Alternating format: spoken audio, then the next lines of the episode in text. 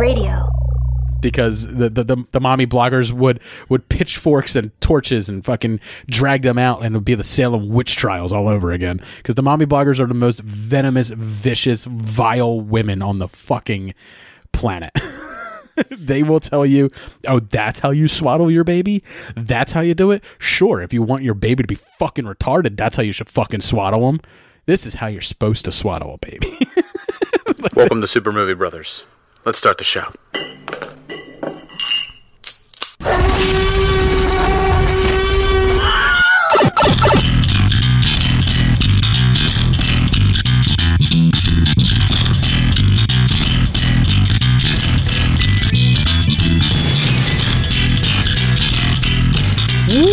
Welcome to Super Movie Bros. I'm your host, Super Movie Brother Dave, I'm your host, Super Movie Brother Jay. and we got a brief episode. There's not a whole lot, man. Not a whole lot. Not not a whole lot going on. We have one review to do. I think I stupidly said last week that I was going to be reviewing Fast Nine, and then I was like, "Oh, dumbass, that shit don't come out until June 25th." Yeah, it's at the end of the, the month. It's been out for three weeks. By the time it comes out here, it's been out three three weeks everywhere else in the world, but it doesn't come out until June weird twenty because I fifth. think they used to do it day and date around the world. They used to, but Right. I realized that, like, you know, I mean, you heard about the whole John Cena thing, right? Uh, Like, where, where John Cena, while doing like a TikTok like promotion for it or something like that, while doing some video, he was he kind of mentioned that the video was going to be released in China and Taiwan, which recognizes Taiwan as a separate country from China, which actually pissed off Chinese people because. China believes that Taiwan is part of their country. Taiwan believes themselves as an independent nation. Hence, a lot of people, you know, say "free Taiwan." Uh, so it actually caught the movie in some hot water. John Cena doing that, so he actually had to issue an apology to China on the behalf of himself and Universal Pictures because he recognized an independent nation as an independent nation. And which then caught him flack at home because here in the United States we recognize Taiwan as an independent nation, and so do most of liberal Hollywood. So John Cena is going to be returning to wrestling. He's coming to SummerSlam. It reminds me of the uh, the recent Israel and Palestine uh, Yeah, conflict. very similar. It's very similar. Very similar. Very similar. Yeah. It's so it's like, I mean that we didn't do a news story on that because that happened about like like a week before it came out internationally. But I found that story very funny because oh, like, it is. It's, it's I could see I could see John Cena being like, "You want me to apologize for recognizing an independent nation as an independent nation?" And they're like, "Yes." Question: Does does Taiwan have an Olympic team? Yeah, they have Olympic teams, but they're separate from the Chinese teams. Yeah, yeah, totally separate from the Chinese teams. So they're an independent nation. Look, but he had to apologize to I- China because that's how much the China dollars for a movie uh, mean. And guess what? Fast Nine did not do well in China. It's doing well. It's doing okay internationally, but it wasn't doing the gangbusters they thought it was going to do in China. Which is the reason you released it internationally first and not in the U.S. right away. well, I think partial fatigue.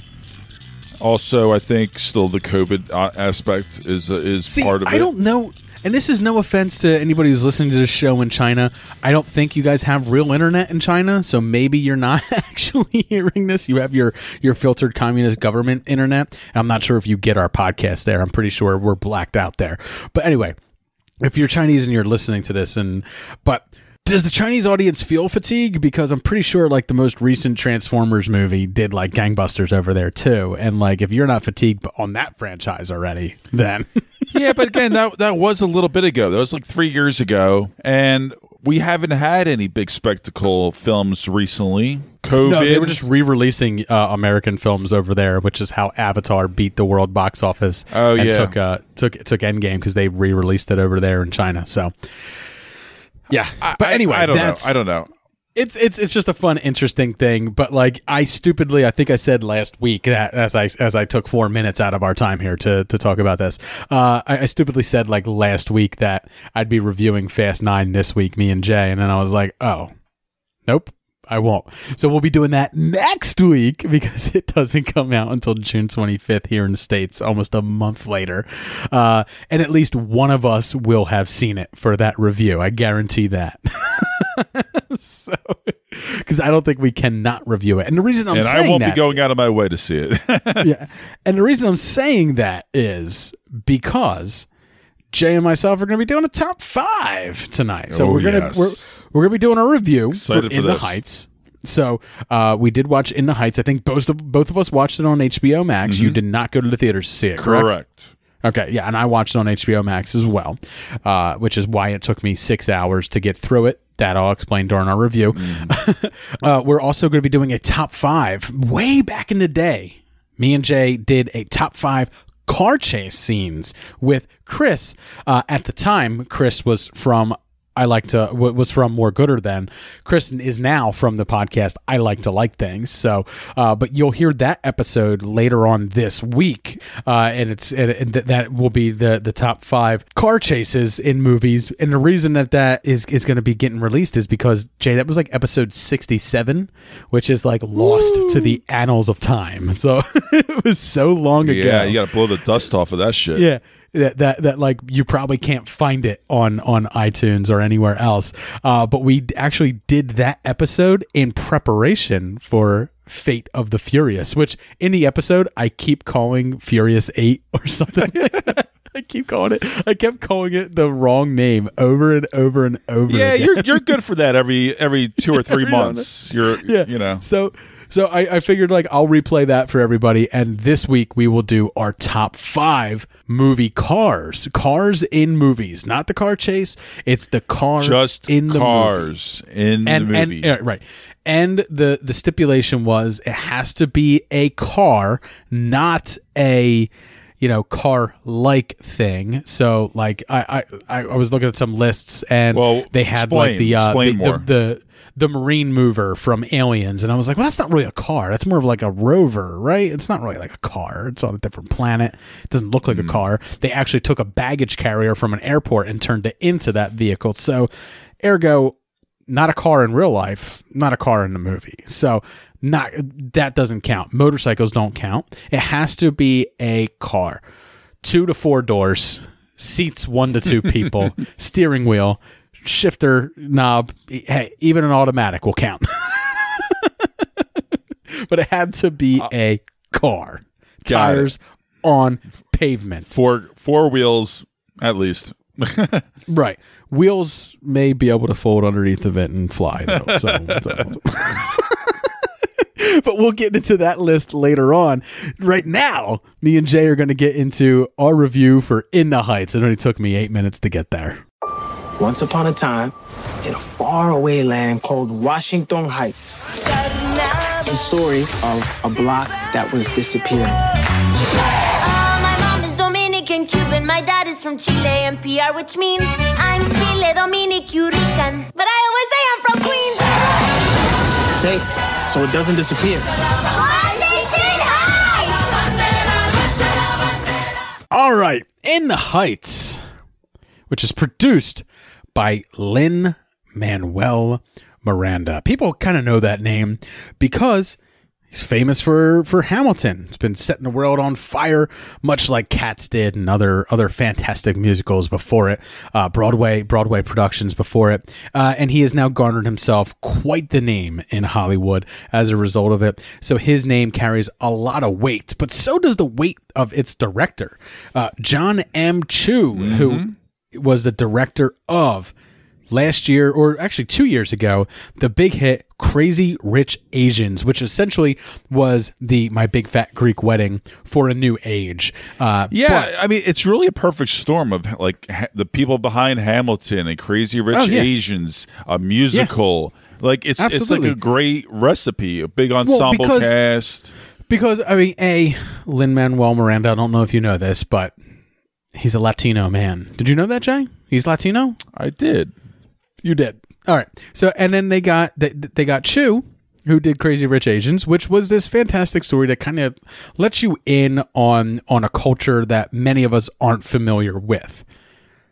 now they've blended their, th those two things together and they're giving us a culture that I think we all think we know a lot about.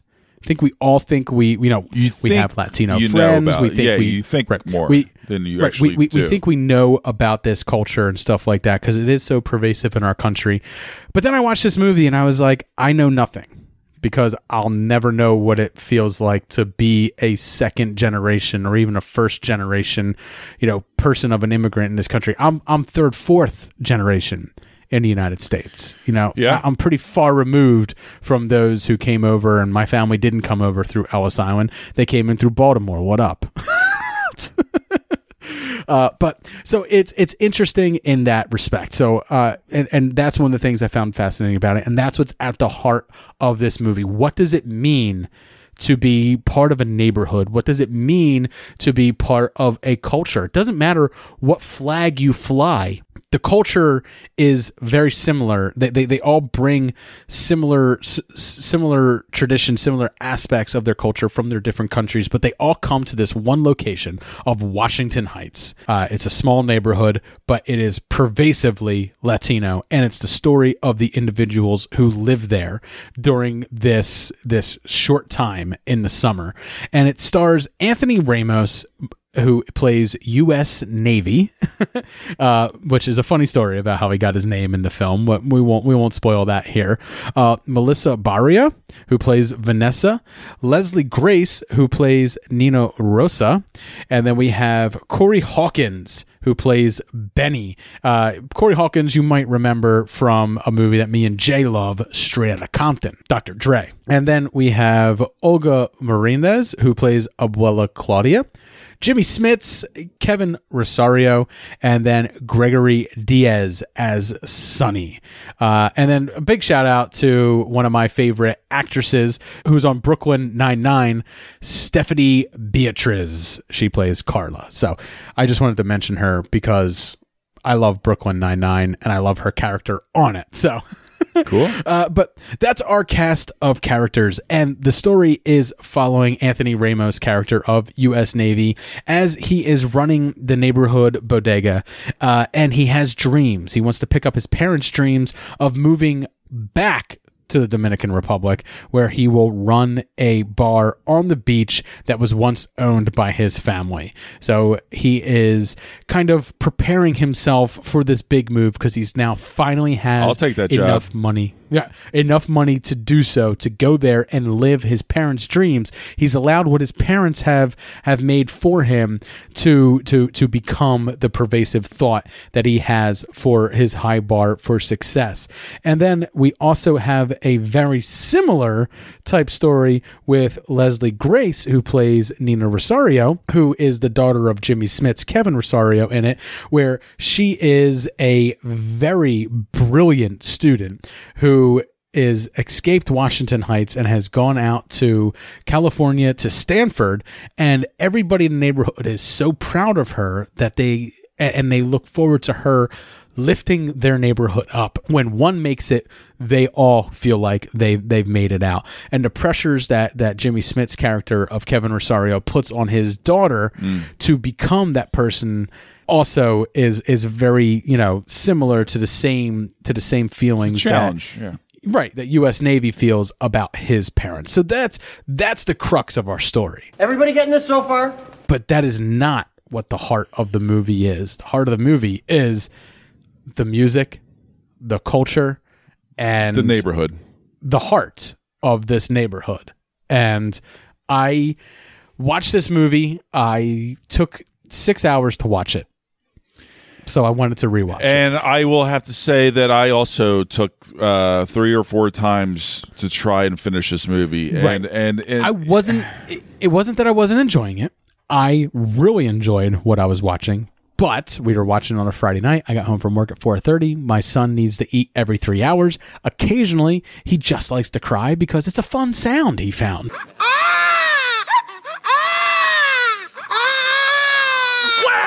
Wah! You like that? Huh? You like that? Wah! You just tune this out, don't you? Wah! Well, tune this out. Wah! Shut up! so he just likes to do it. Uh, so me and my wife had to continuously pause and pause until we finally went to bed around like ten o'clock, and then we came back downstairs and we finished it. So by the time we started at, at like four thirty when I got home from work, it was over by like eleven. and uh, I felt like I didn't watch it in the way that I had intended myself to. So I did rewatch it last night. I actually stayed up late. I stayed up till about two o'clock in the morning after Grayson went to bed, and I finished an episode of Super Movie Bros. and I put it out. It was our live stream for the Cure episode, which so there wasn't a lot to edit. It was like eleven thirty, and I was like, "All right, let's do this. I'm going to rewatch it. This movie is uh, an hour and four is is 143 minutes. So it is an hour is two hours and 23 minutes. So I didn't get it done until well after 2 a.m. and I enjoyed the ever loving hell out of it the second time around watching it. Yeah, I do wonder if I would have enjoyed it more in the theaters, and I, I guarantee you I would have. My issue is it's a classic musical based around characters that I can't 100% relate to, nor uh, I, I I couldn't get into because of the fact of that it is a traditional musical. So Well, they I mean, do a me and lot you of as singing. as white males, we are not meant to relate to them. Well, but yeah, but I can I can get into a culture, and I appreciate it. Th- th- This is my main takeaway from this movie. It is extremely well made. It's, Oh, it's- it's very gorgeous. gorgeous. It's so well choreographed, produced. Um, it flowed really well. There was really some spectacular, you know, set pieces and every ensembles every and everything. character is a subplot, and every And that- subplot this- has a payoff. It is a well, masterful that too but also sometimes i think that's also a drawback for me because it was too much i thought there was a little bit too much going on within the story which also led to the bloated runtime and you know as many of our listeners know i can get drowned out by some some lyrics especially with heavy musicals that just do it you know break out in song in the middle of a conversation like i i just it doesn't make any sense no, to me see, that's what I actually like about these. I can't like, do it. I, I I I get completely disinterested. So Lin Manuel Miranda obviously wrote all the music for it. What I liked about it was the music was very conversational. There was a lot of musical numbers I that don't started like as that. a conversation I- I- that became a song. I know, That, I know. That first started as a as talk singing, like the way Johnny Cash used to sing, where they're just kind of like singing the what a normal conversation, uh, but they're singing it in a sing songy voice I hate it.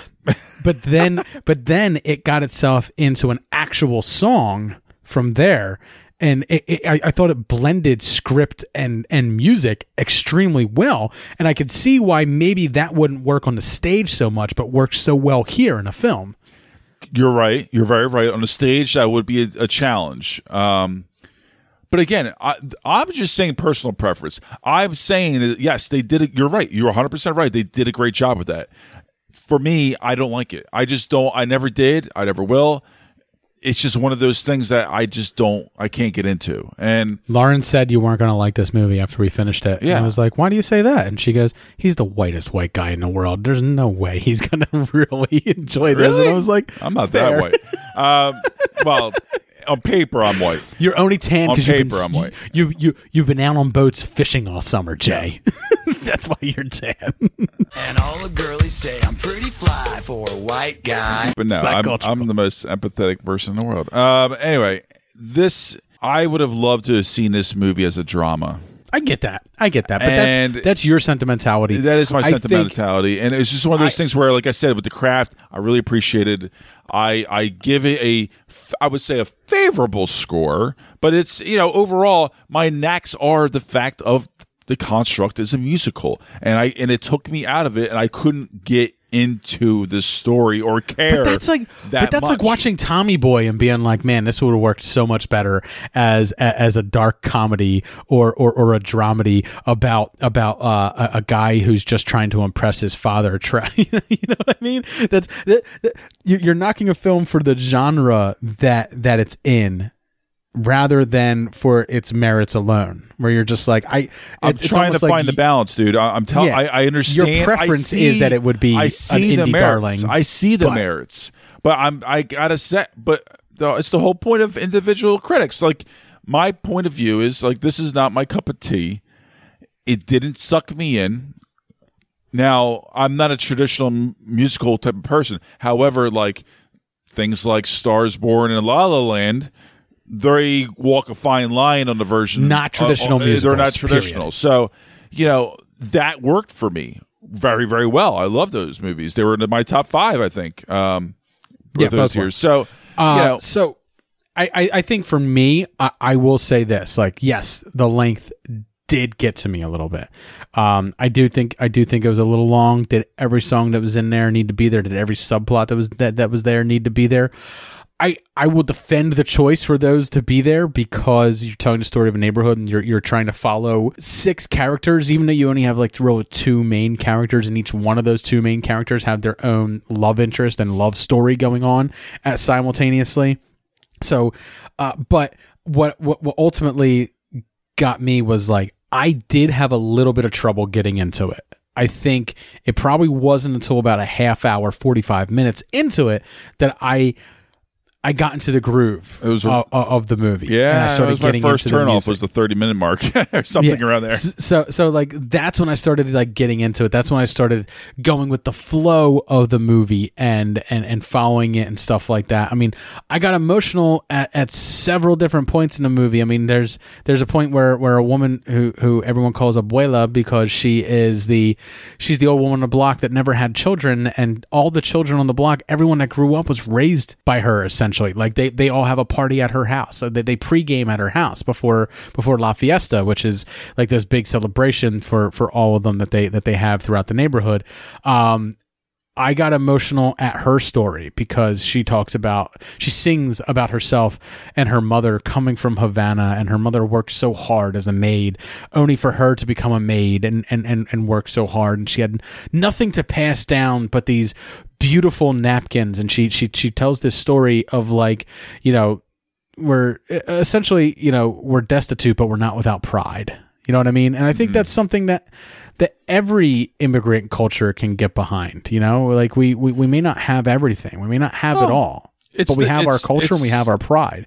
And that's something that that like it, j- just like i talked about with with crazy rich asians and just like we've talked about with with my big fat greek wedding it's a story about a culture but it's a story that everybody can can at least relate to on on a little level because i could watch this movie with my dad and he can tell me stories about his grandfather or his great grandfather and how they came off the boat and what it was like for them and, and what it was like for our family getting to the point we are. But we're not looking at a fourth generation in the United States. We're looking at a first and second generation in the United States, right? We're looking at, at people who, who most uh, like, you know, e- even our younger characters, their family moved over here. A lot of these, a lot of these characters moved over here as children. You know, they are not native born Americans. And they do get into that story in here because Sonny, the, the, the little cousin of Usnavi, he is an illegal immigrant. He was not born in the States. He was born in the Dominican Republic. Right. He came here and then he wants to go to college. He wants to be an activist. He wants to fight for the rights of of immigrants, but he can't go to college to do that because he wasn't born here and he doesn't have documentation. He his father is played by Marc Anthony, who plays a perfect piece of shit. Really uh, good job. I know Yeah, that was Mark a good Anthony's a- surprise. What, like garbage or a piece of shit? Marc Anthony does a great job at being a piece of shit. Um, I'm not sure if he's a piece of shit in real life. I'm just saying he he looks the part really well, and he can do. He's just got like that skinny like. No, you know, he he he he's Fuck you, I'm he's drunk Not that bad of an actor. I mean, you see him a couple things. He's not that bad. He's not that bad. but like that story got to me as well. So like Abuela's story about coming from Havana and Sonny's story, uh, you know, about about just wanting this this acceptance. Just you know even when even when navi when, when when navy tells him like you know i want you to come back to dominican with me. I want you to move there. I want you to run this bar with me. And he's like dude bro that's your dream. I want to be here you know? I, I want to be in america. I want to make america better for our people. And it's like that that's something that gets by, that, that that i get behind. And like i the the uh, another thing that like I'll say is like a negative for it is I never believed Navy. I never believed that he truly wanted to go at Yeah. all. Yeah. I'm not going to say anything more than that, but like I always knew where the story would take us because I never believed that as an outcome. Don't lie to me. especially when you're telling a story about a neighborhood and you're celebrating its people. And you are showing some people leaving and getting out and stuff like that. But at the same time you're kind of showing the heart of this place and how and, and how it strengthens its people by being around their community. I never thought that he would be leaving this community. So um you know take that as it is. I'm not not saying you know anything spoiler wise but I never bought that as a story point, but it didn't really matter to me. I was just having so much fun with the music. I thought the music was fantastic. I thought the choreography was fantastic. I thought I, I thought it looked fantastic on my screen. I, I- I had a great time with the movie, and by the time it was done, I had I had a lot of laughs. I had I had a few few tears welling up in my eyes, and I really got behind the the feeling of this neighborhood and the the the strength of its people and everything like that. And I really got into to a- fair amount of the characters. Do I think that all the characters needed to be as heavily portrayed as they were? No. Do I think it needed to be two hours and 23 minutes? Probably not. Could they have cut a song out here or there? Yeah, more than likely they could have. Um, there's an entire subplot of, of, of Navy messing up with the girl that he was trying to get with, only for it to become resolved very quickly once a blackout occurs. I also felt like the story set up for this blackout to be a big thing. Like the first writing on the screen is, you know, three days before the blackout, right? And then the blackout happens in the middle of the movie and it's a it- it's a very brief subplot of the movie that gets resolved even before the end. And i kind of felt like i really felt like we were getting to like this do the right thing moment right? If you ever seen the movie do the right thing um i really thought that we were like getting to that but we never got there. So i, I kind of felt like the blackout tease the entire time never really had a major payoff either so It didn't. No, it didn't. You're right. very very minor negatives that I have for it. Ultimately, I tapped my fucking toes. I cried. I fucking laughed. And I was satisfied with the story that I was told and the ending that I got. Got a little teary eyed at the ending. You know what I mean? A man and his daughter. Yeah. I got there. No.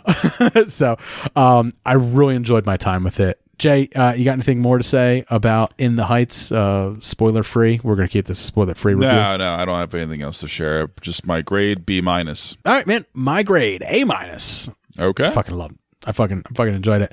I this respect is one this of those. movie. I respect this movie. Uh, you know, but that's that's like that's my mainly my grade is because of that. I I'm kind of disappointed that it's doing so bad at the box office. It's not drawing anybody to the box office. it's Um, um, it's but it, but definitely when you look at like the other movies I that like think Warner because Brothers it doesn't have out. any big stars and the fact that it's Right. a, a traditional musical, maybe that part, maybe that part. also, it's about a marginalized people in our in, in, in our in our country. You know, Maybe, and uh, maybe, maybe. God, you're so you're so hopeful. You, you you think everybody lives on the East Coast or the West Coast, and we're and everybody's saying and like, like I, you I, you forget I am that a little naive. I, I know, I know. ultimately, even though Jay wasn't in love with it, Jay got enjoyment out of it.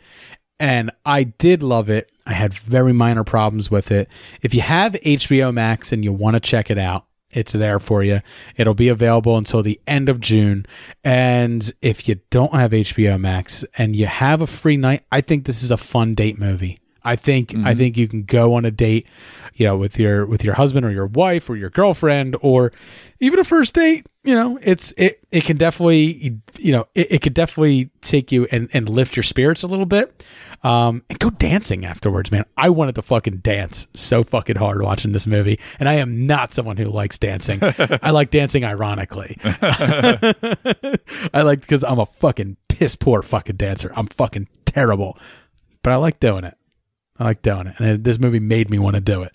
And uh, I'm not someone who who who of late is of the mindset to get happy, and this movie made me just a little bit happy, and that that says a lot. For Good. It. So. Uh, yeah, definitely, definitely. I, I think you should check this one out. All right, Jay, that does it for our In the Heights review. Uh, took us eight minutes to get to the review. Took us 25 minutes to do the review, but we're going to get into our top five now. We're going to be doing our top five movie cars. Cars in movies, not spaceships, not, not fucking motorcycles, not even a fucking moped. This is cars in movies. And me and Jay recently have been doing a lot of combined top fives. But uh, when I had Jay send me his top five list and I sent him mine, I was like, we have very few crossovers, man. It looks like we got to do separate lists. So mm-hmm. let's get into this week's top five. Okay, let's ride. Seatbelts.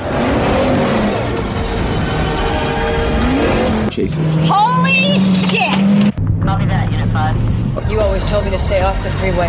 Yes, that's true. You said it was suicide.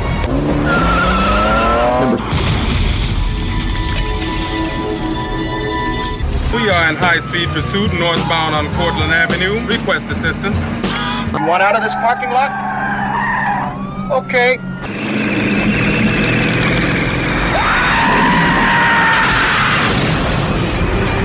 Mexico. All of a sudden, in walks a chick.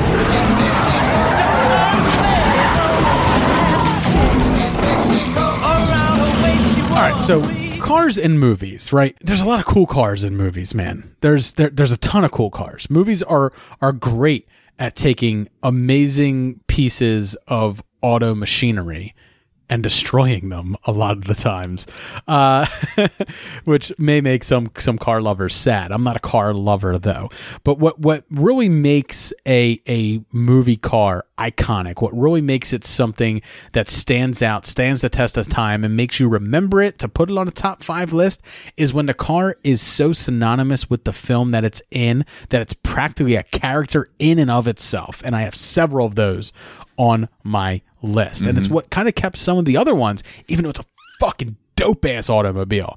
I didn't put it on my list because I didn't feel like it was a character in and of itself. I didn't feel like it was iconic enough. The ones that I have on my list, I feel like pretty pretty iconic for me at least because as always these top five lists are me and jay's personal favorites we're not saying that they are the best or they deserve to be in a number one or number two or number three slot we're just saying that that's where we personally rank them so get off my fucking short hairs about it Yeah, man. Let me let me start this off. I I yeah, got get, get, it cracking oh big nostalgia bomb too. 1989's Batman Batmobile. Those wonderful toys. Get in the car. Which one?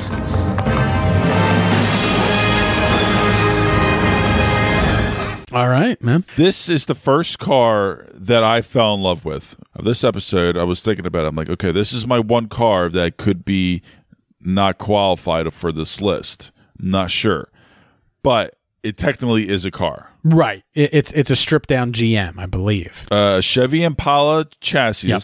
Um, Or chassis, Chassis. chassis, chassis. Chassis. thank Jesus you. Christ. Chassis. and uh, shut up! You work on cars every day. Shut up. Um, and it was it was designed. Cassius. it was designed by Ant- Cassius Clay. it was- English, motherfucker, do you speak it? and um, he can't see without his glasses. um, I'm sorry. So it was it, it, it was a, it was a Chevy Impala chassis. yeah, yeah. So it was designed by Anton Furst, and you know this is this Anton movie, Furst did a lot of the designs for uh, for 1989 Yeah. Batman. Most of the backgrounds. You could most buy of the you could buy a replica right now for six hundred and twenty grand. Just so you know. Why aren't you on that? Aren't you like a rich guy now? Well, you know, I Certainly dressed I, like I will be in theory. Hopefully, in theory is is the key word. If if I actually you know do my job and make my numbers, which I haven't yet. um, anyway, so this was the first car that I can recall loving and being in love with, realizing the danger, the sexiness, the allure, the darkness, the the the the cool factor. I had the I had a fucking toy car too. But like, you oh, know, Oh, so again, being one of the first movies I ever saw in theaters in my life. And Jay, how often did you go it. up to a girl when you were driving your El Camino and go, "Is the car right?" Chicks dig the car. but like the fire coming out of the back, oh, just like the slope of the the corners and the and the Right, it wings was- in the back it was sexy the as fuck. as fuck, and I- it's still s- even even for kids who are five and six years old, like me and you were when it came it's, out. it's still my favorite Batmobile. Period. Oh, it's 100% my favorite Batmobile. Yeah. And spoilers, Jay, it's also my number five. So, oh. yeah. I, I know, I, I, I too love the 89 Batmobile. I still love it to this day. I love the bat fins on the back. And I'm, I, you know, I, I There's absolutely so love, much about it. It's awesome. I love I love that scene where it's being driven into Ace Chemicals and stuff like Yes. that, and and and you you see the fire coming out of the jet engine on the back. Uh-huh. Like when when I watched this, I went like, you know what? I get that the '66 Batmobile was cool for a lot of people, not for me. When I think of Batman, I think of this the the the lowrider, almost like IndyCar style, like this this very long this this this type of car that like only a supreme billionaire could fucking own because it's got a fucking jet engine on the back. Don't worry, it doesn't even need to turn corners. It's got a grappling hook that'll help it turn corners for it. Yeah. Yeah. Because it's going 200 miles an hour down a street, Yeah. and it can't just make a left turn without fucking flipping into a and and, and breaking Sure. into a thousand pieces and bursting into flames. It's got that grappling hook that's going to just let it fucking ghost ride that whip right around. the more right we talk about this, the more I should put it higher on my list. right. I loved this car. I I, thought this car was fucking awesome. It's also a one seater practically. I know I know I know that he he does he does bring Vicky Vale back to the uh Goddamn back right to he the uh, does. Batcave with it. And what an awesome scene because uh it's you know the he's forest. driving down this Oh, that, this this country road yeah. with all the leaves Gorgeous. flowing around. Oh. and she's gonna crash. They're, they're gonna crash into the into the mountain into the wall, and then it just it's a hologram, and she and he drives right in, and the Batmobile just looks so amazing coming over that waterfall, and it sounds cool. It looks fucking cool. Batman's driving it, and he just picked up his blonde and taking her back to the Batcave in it. Mm. And it's like mm. everything like five year old me would be like, that's the only way I'm ever getting laid in my entire life. is if I have 89 Batmobile, I'll never get laid unless I have that car. Turns out that wasn't exactly the case. However, probably you know, the quantity probably could be much higher had I had this vehicle. the quality right, to be determined. Yeah, that's Uh, all 89 subjective. Batmobile is both your and mine. Number five. What is your number four? Number four, the 64 Aston Martin DB5 from Goldfinger slash Skyfall. Trouble with company cars is they have trackers.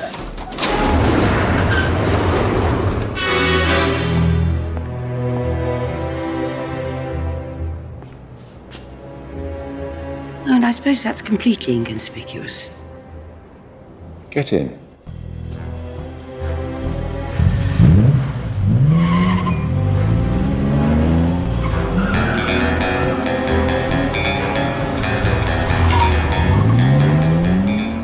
All right, man, that is not on my main list. Uh, that is on my honorable mentions list because it's kind of like the one car from James Bond that I remember and being fucking in love with. This is the one with the machine guns that come out of the fenders, right? Yes, yes, yes. And the oil slick sprayer, ejector seats, and you know, kind of foreshadows a lot of the uh, the current modern navigation systems that we have now in cars. So you know, d- despite that, it is just one of the most gorgeous cars ever made. Period. And and it, and and being in a Bond film and loving Bond movies, this had to be on a list. And for me, Yeah, it's a it's, it's it- a th- great nostalgia. This is the high watermark for all of Bond's bringing it back exactly, exactly, and bringing it back to uh, Skyfall. Uh, it was such a great experience seeing that thing again, and and it's just it really holds up. You know, silver also cars really sold Daniel Craig as as our as our generation's version of a Connery Bond. Yeah, yeah, yeah. It was a good, it was a good ha- handoff, I guess you could say, of the baton. Absolutely. Yep. So, what's your number four, Dave? All right, man. My number four, 1973 XB GT Ford Falcon, driven by none other than Mad Max the it in the guts, Barry.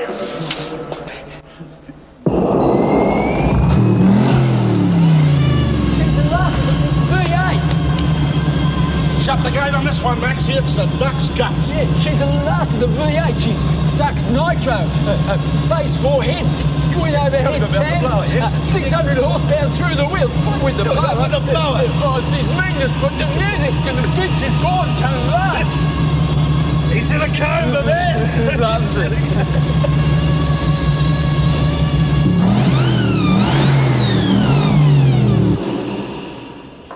Yeah, fucking love this car. I I love the Mad Max series, and I just thought that this car and its modifications just made it, just made it like like the the ultimate like you know gearhead like type car. It's just like it reminds me of like Han Solo. This is a Millennium Falcon. A lot of special modifications I made myself. You know what I mean? Mm-hmm. Like, you look at this car and you're just like it, it, everything about it while it still feels like it you look at it and you go that's a muscle car. Why? Because i feel like it's flexing at me right now. It, it just looks dangerous. It looks hazardous. It looks like it's made for for living in this in this wasteland. And obviously it matches the character that's driving it matches mad max himself. So uh man i always thought this car was cool it's it's not anything that I would like obviously drive as like a daily driver, but like this is like one of those cars. Like I remember Chris Brayton telling me like he was driving in the desert once. Uh, I believe he was coming from Las Vegas, heading to Las Vegas, or just somewhere in the desert, and he said he saw like parked on the side like all these cars that looked like modified and stuff like that. And when they got a closer look, they realized it was all the vehicles from the Mad Max series being taken from one location to another for a show just to like show them off. And he said it was like one of the coolest experiences of his life. And i was honestly jealous of him for for having that moment because that's how much I love the vehicles in these movies. I love the customization. I just think of like all these like gearhead guys, you know, working on a studio backlot, building these these monstrosities to to come onto screen and to and to represent the character that's driving them. And I think that this one represents Max fucking perfectly. It's fast, but it's tough, and it's little, but man, it fucking packs a punch. And that's uh, kind of Mad Max in a, in, in a nutshell. So, mm. all right, Jay, what is your number three? So a little bit of a caveat, but still holds up. It's an interesting story behind it. 1961's Ferrari 250 GT from Ferris Bueller's Day Off. The 1961 Ferrari 250 GT California. Less than a hundred when made. My father spent three years restoring this car. It is his love. It is his passion. It is his fault he didn't lock the garage. Ferris, what are you talking about? More beautiful. Ferris, my father loves this car more than life itself. A man with priorities so far out of whack doesn't deserve such a fine automobile. Oh. Okay, yeah. I mean, obviously, this this vehicle actually is kind of like a character in a movie, or at least a catalyst. Exactly, and I and I was that, that's why I think it kind of came up in my rankings a bit more uh, because it is such a character, and also it's it's kind of funny and interesting because they, you know, it turned out that they actually used three prototype models of uh, a Modena Spyder in this movie for like the wide shots. Yeah, I was saying, not I- the I- actual sure they- Ferrari itself. Right, they put a body kit on top of Right. on top of another so that, well, yeah, when they needed close ups, they would slap on some Ferrari things and stuff like that, and and I know Ferrari was not happy about that, obviously, um, but it is just a gorgeous, gorgeous car that I also am in love with, and you know this, you know, back at man, back at that time, it was still cost three hundred grand. right, Um, and by and, and I think if you would adjust for inflation, it's probably one point Ah, three million dollars or something like that. It's and and you and it, and it shows. To me, it shows because it is such a beautiful specimen, and I love the humor and the storyline behind the car, and I think it works seamlessly within. Uh, See, I actually hate this car storyline. because it represents everything that is wrong with Cameron's life, and like I, I But I mean, that's I part of his. But it's part of his arc. That's the whole point of his arc. yeah, I get is it. getting I get over that. And- I also don't. I, I don't really like European cars that much. Sue me. You know, Ooh. I I do work with cars a fair bit for for a living, and I hate I- I hate my job when I have to deal with a European car. So like, there's not many of them on my list, if any at all. all right, man. My number three. It's a 1971 Chevy Nova SS, but it's been modified, Jay, because from the driver's seat, the car's 100% death proof. That's my number two. Please, and and hey, Pam. Remember when I said this car was death-proof? Well, that wasn't a lie. This car is 100% death-proof. Only to get the benefit of it, honey, you really need to be sitting in my seat.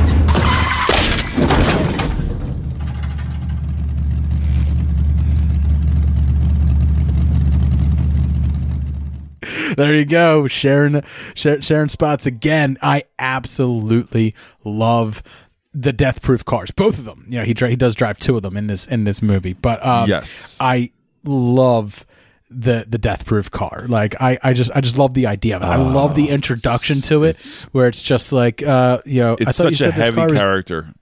yeah, right. Like, you know, I was being hundred percent honest with you when I said this car was death proof.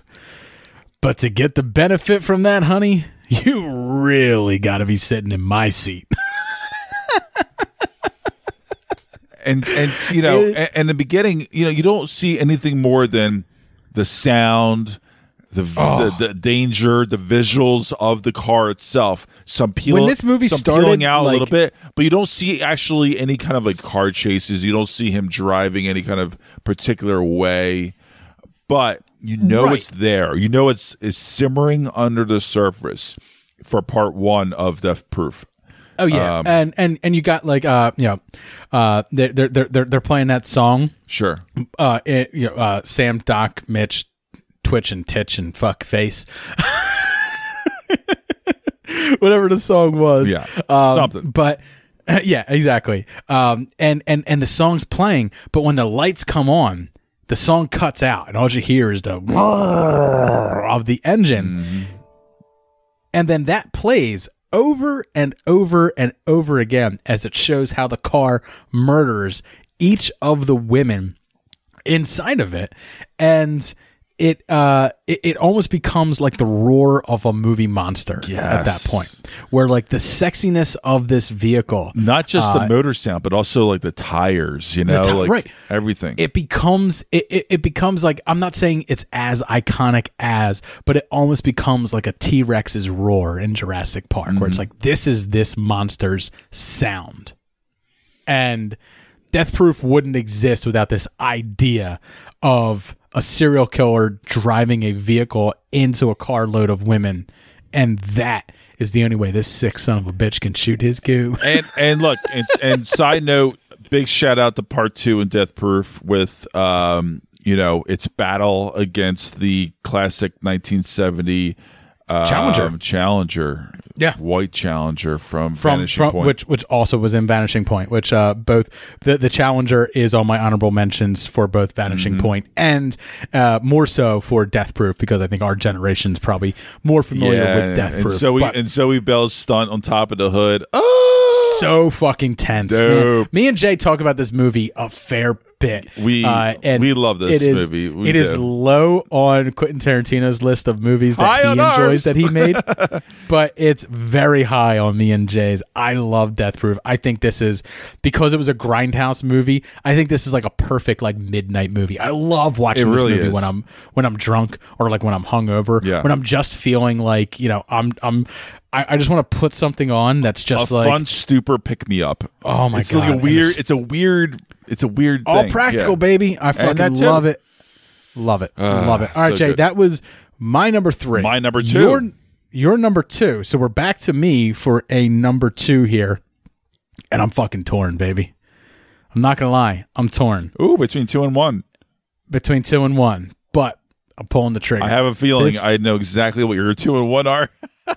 This is a 1959 Cadillac Miller Meteor, uh. thus named the Ecto 1 by the man who restored it, none other than Ray Stantz from Ghostbusters.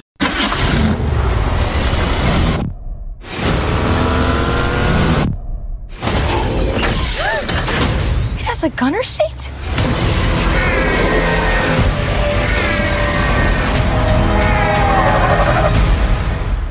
With its iconic siren that fucking love it.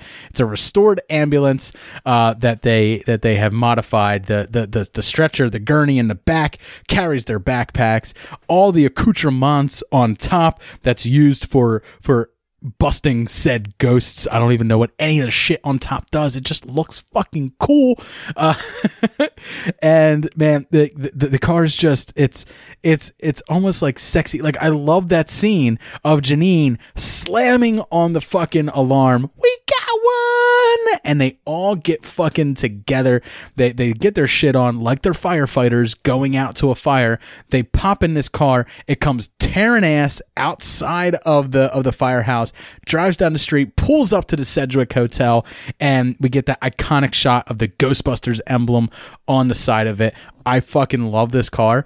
And more importantly, I think the siren has become iconic because when I watch the Ghostbusters Afterlife trailer that they had, Mhm. and we see that Finn Wolfhard's trying to start it up, and he's like, "Come on, baby," and it starts up, and then we see him driving through the cornfield. The score and has we, a little bit of an undertone. Right, the scores building, Yeah. and then we get the moment where you know the girl's like, "It's got a gunner seat," and then we see a ghost flying through town, and we just hear that,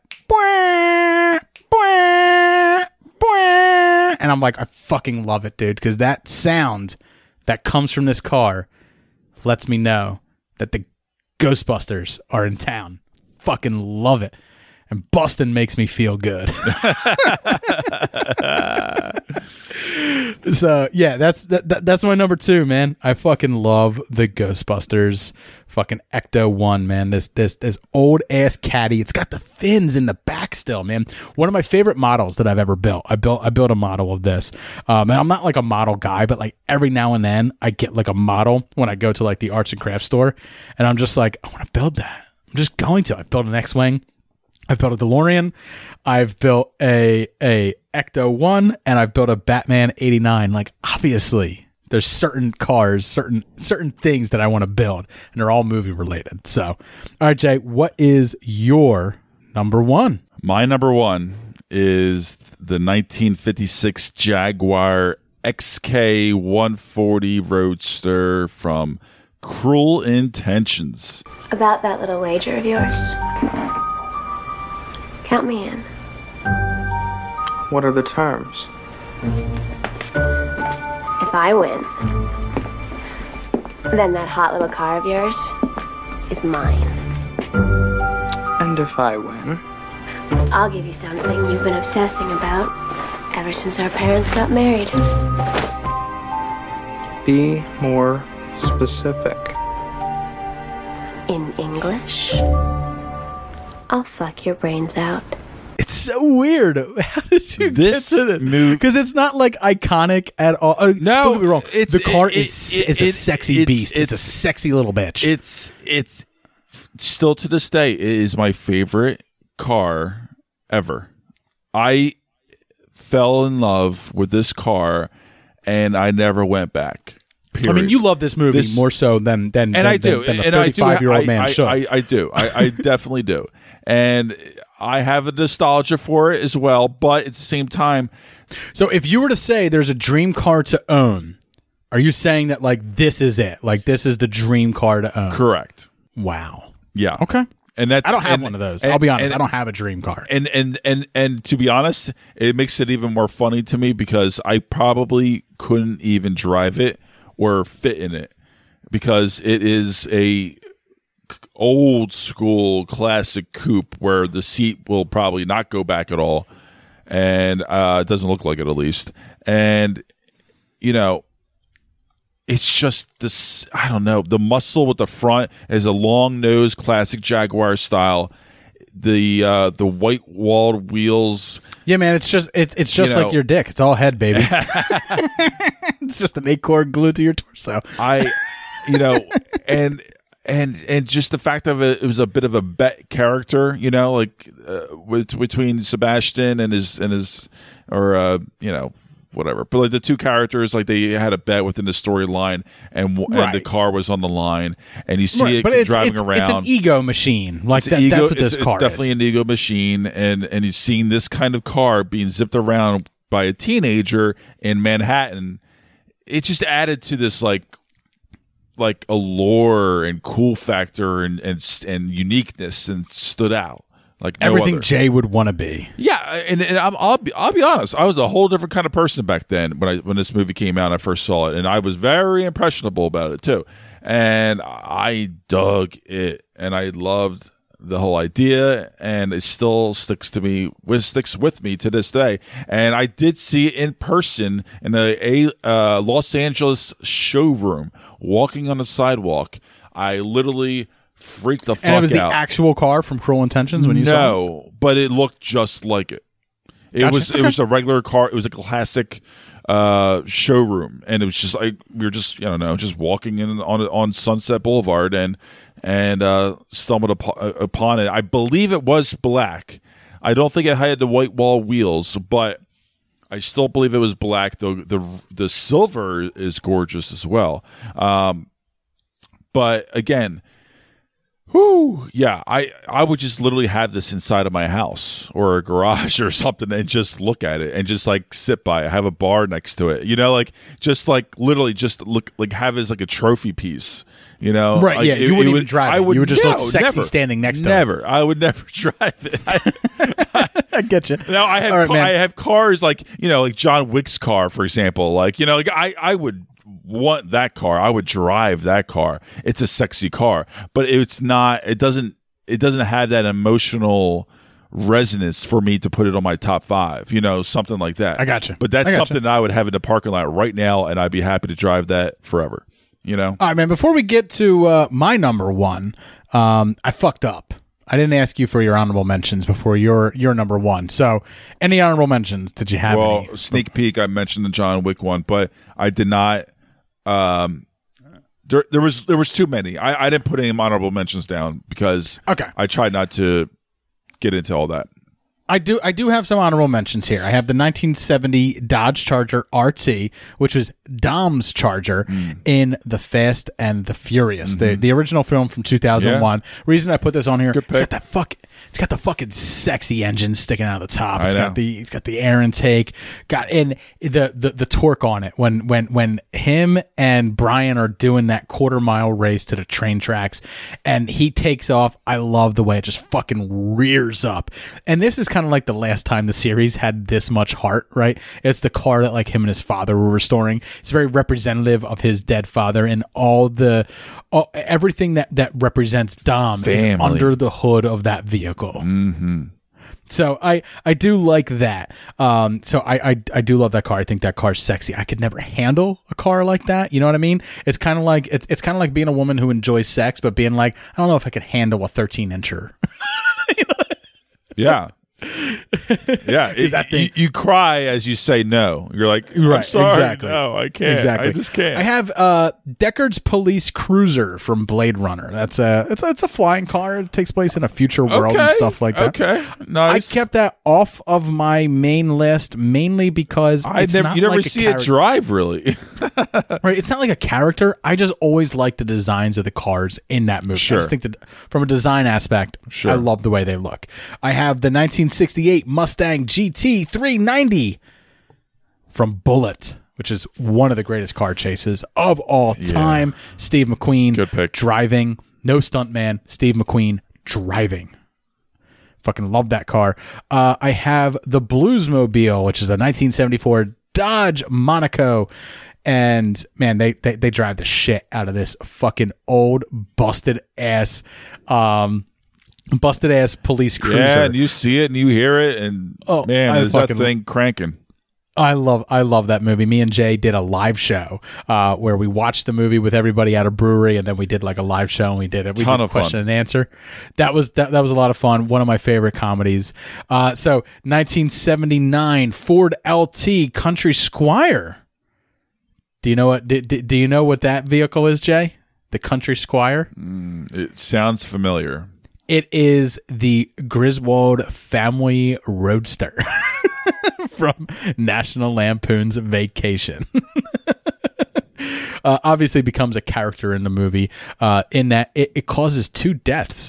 the ant dies in it, and they drag her dog to its death behind it, and it takes them cross country to Wally World. Uh, and then we have the 1967 Shelby GT 500 which everyone should know as Eleanor from Gone in 60 Seconds.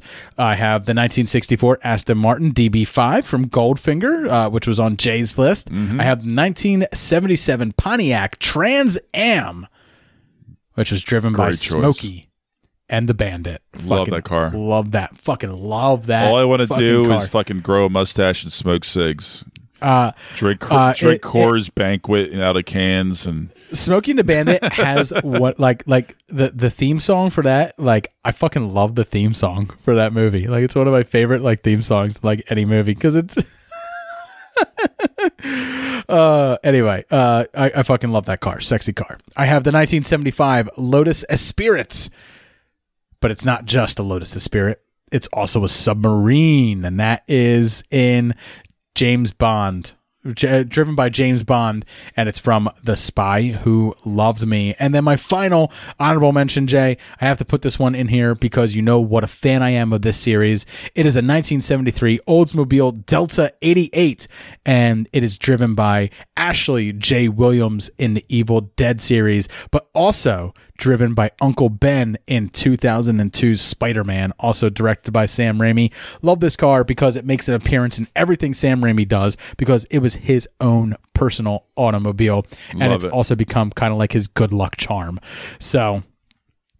Uh, that's th- that's my honorable mentions list. It's a little long, but uh, those are all the everything that's like iconic to me about cars in movies. But Jay, my number one. You, I, I'm, sure, know- everybody can guess this. it's the 1981 DeLorean DMC 12. When that son of a bitch hits 88 miles an hour, you're going to see some serious shit. It is the time machine from Back to the Future because I don't think there's ever been an automobile more iconic in film. I think you I look agree. at a DeLorean, you don't even think about DeLorean Motor Company. You look at a DeLorean and you think Back to the Future. You think Doc Brown. Wait a minute. Wait a minute, Doc. Uh, are you telling me that you built a time machine? Out of a DeLorean? The way I see it, if you're gonna build a time machine into a car, why not do it with some style? Besides, the stainless steel construction made the flux dispersal. Look out! There is an entire convention that is that is created around DeLorean, uh, you know, aficionados, the DeLorean collectors, DeLorean lovers. Most of that convention, even though it's it's around the car, is about Back to the Future. There's that great story um, where Bob Zemeckis was talking about how Universal was was telling him that that he that they wanted to get a deal with Ford Motor Company, and Doc Brown's time machine was going to be a time was was, was going to be a Mustang. After they decided not to make it a refrigerator because they didn't want kids watching the movie and locking themselves in a refrigerator and dying, so they decided to make it an automobile, and they wanted to do a Ford Mustang so that Ford would fund portion of the movies for that reason. And Bob Zemeckis' line to him was, Doc Brown doesn't drive a fucking Mustang. And that became a t-shirt at the DeLorean uh, convention that year was Bob Zemeckis' quote of, Doc Brown doesn't drive a fucking Mustang. uh, you know, I, yeah, I think mean, like, this is obvious. I knew this was probably your number one, maybe two. Not And- only because like I love it so much, but because it's so synonymous to the fact that they're like because of this movie, this car is still so highly collectible, and the fact that like even though DeLorean Motor Company's been out of business for years, parts are still made for it by a, a company in Texas who bought all the molds just to continue making stainless steel parts to deliver to people who still love this iconic automobile and and rebuild it, restore Dave, if them. you're a millionaire, you probably do the same thing just because you love it. Jay, if I was a millionaire, I would have the 89 Batman, the fucking Ecto 1, and the DeLorean DMC-12 sitting in my fucking garage, and my day-to-day driver would be the be the fucking Chevy Nova from Death Proof. like, if I was a millionaire, I'd have all that stuff, and I'd tell my wife, I'd be like, "There's no car seat in the back uh. of the fucking Death Proof car. There's no room for that. It's just me, baby. You want to go for a ride? Owning my seat's death proof. I can crash this bitch anywhere, and only I'll get out. I'll take But I'll I- take that car on the weekends. You can have it in the weekdays. When I Yeah. hit the lottery, I'll buy one. yeah, there you go. You wouldn't buy your Jag. you, you you you'd buy the fucking death proof car. Well, with the Uh, well but- with the lottery, I could buy any, every fucking car in our top ten here. But I think like out of all the cars on our list, I think like the DeLorean. eh, That's the one that like. I think most people who collect DeLorean memorabilia or, or, or restore DeLorean vehicles are not doing it because they love and respect everything about the creation of a DeLorean, right? They're not in love with its design. They're not in love with its with, with its motor or, or its or or anything about that vehicle at all. They're in love with this movie. Back to the Future. And that's what keeps that car and its collector culture going. As I And always so- say, it's in its own category. It's a, It's its own a perfect movie. it's it's great. It's fantastic. and for Perfect. me, and for me, it's iconic because, you know, I look at that and I fucking absolutely love that vehicle. I, I, I think if they made it a Mustang, that would have been a great mistake on Universal's part. It definitely wouldn't have been as iconic because it's, especially watching it when you're in your, in your, younger years me and you in our ni- in the 90s these cars weren't everywhere.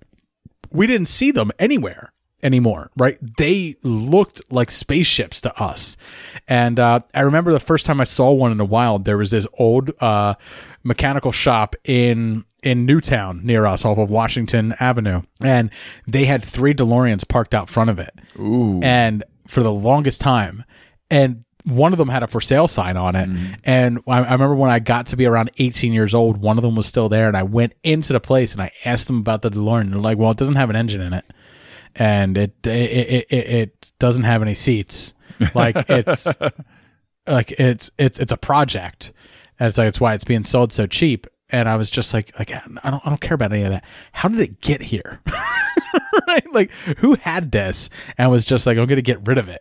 And the guy said like he uh, it, it was in the garage because an older gentleman bought it in the 80s uh, he ran on some rough times. He ended up dying. His son ended up selling some of the parts to pay for medical treatments for his father to Back to the Future lovers and collectors who were trying to restore a DeLorean to then turn it into Doc Brown's DeLorean from from the movie, and that's how it ended up there. He wound up selling it. He almost sold it for for the cost of the scrap metal, but this garage gave to him slightly more than what the stainless steel scrap metal would get him.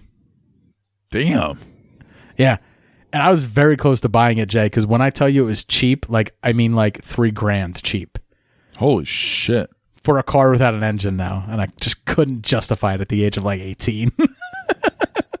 of scraping together I three mean, how could you? Because it's just gonna like, literally just sit there. it was it would have sat in my parents' house. It would have sat there in the driveway. You know, you you can't even show it off, really. I mean, it's just it's kind of it's all it almost it almost turns pathetic. it's oh, like yeah, uh, final I got this final uh, honorable mention. What's that? Uh, 93 Jeep Wrangler painted tan and red. Oh, Jurassic which Park.